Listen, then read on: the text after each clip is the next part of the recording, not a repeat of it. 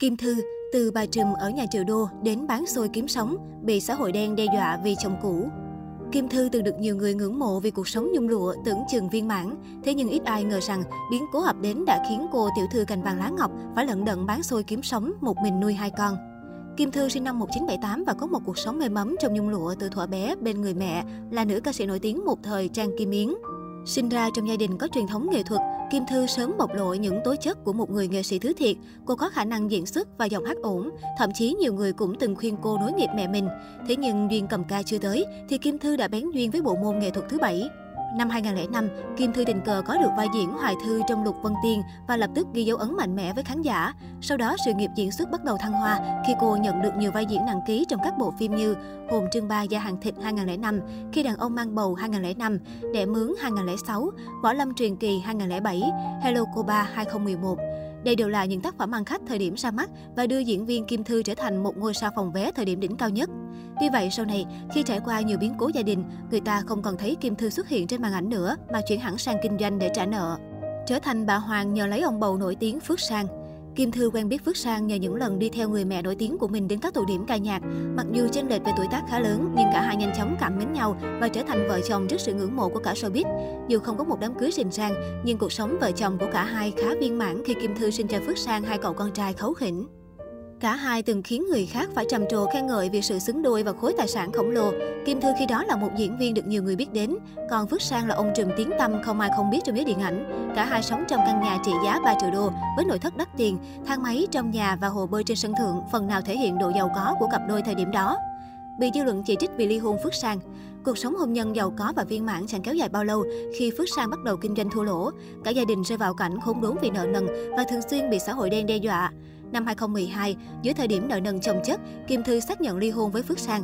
Hành động này khiến cô hứng chịu không biết bao nhiêu chỉ trích từ dư luận. Tuy vậy ít ai biết rằng Kim Thư lúc đó ra đi trắng tay, vừa phải một mình nuôi hai con, vừa đối mặt với các chủ nợ thường xuyên uy hiếp đe dọa. Từ một bà hoàng chỉ quen sống trong nhung lụa, Kim Thư bắt đầu bươn chải kinh doanh để làm lại cuộc đời. Cô khởi nghiệp bằng việc bán xôi và đồ ăn online để nuôi con, rồi cùng chồng cũ trả nợ. Thời điểm đó, trong suốt 7 năm trời, Thiên Kim tiểu thư một thời không sắm nổi cho mình một chiếc túi sách, chỉ toàn mặc đồng phục nhân viên nhà hàng.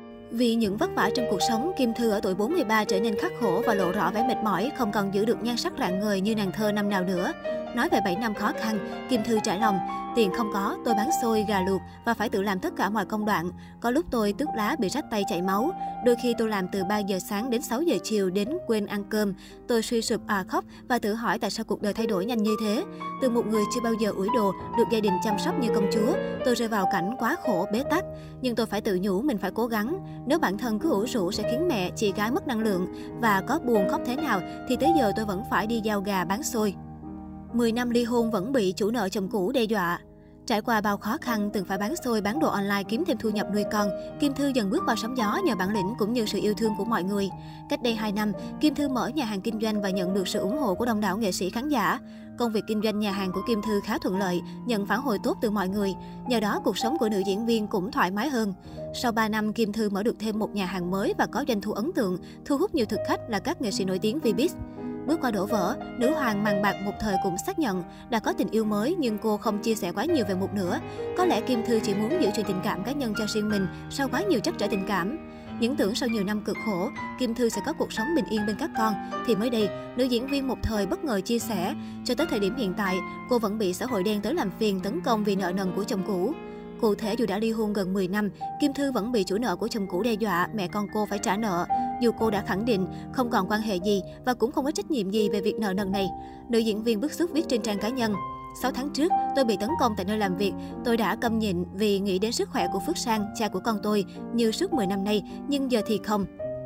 Theo đó, Kim Thư đã phải nhờ tới sự can thiệp từ pháp luật chính quyền địa phương nơi mình sống để bảo vệ cho mẹ con cô. Tôi đã trình báo và khẩn cầu công an phường Tân Phú, Phú Mỹ Hưng bảo vệ những người dân vô tội như tôi. Đông đảo người thân bạn bè động viên Kim Thư trước sự việc này. Khán giả cũng không khỏi xót xa khi thấy nữ diễn viên tài sắc một thời, dù ly hôn đã lâu nhưng vẫn phải đối diện với những rắc rối này.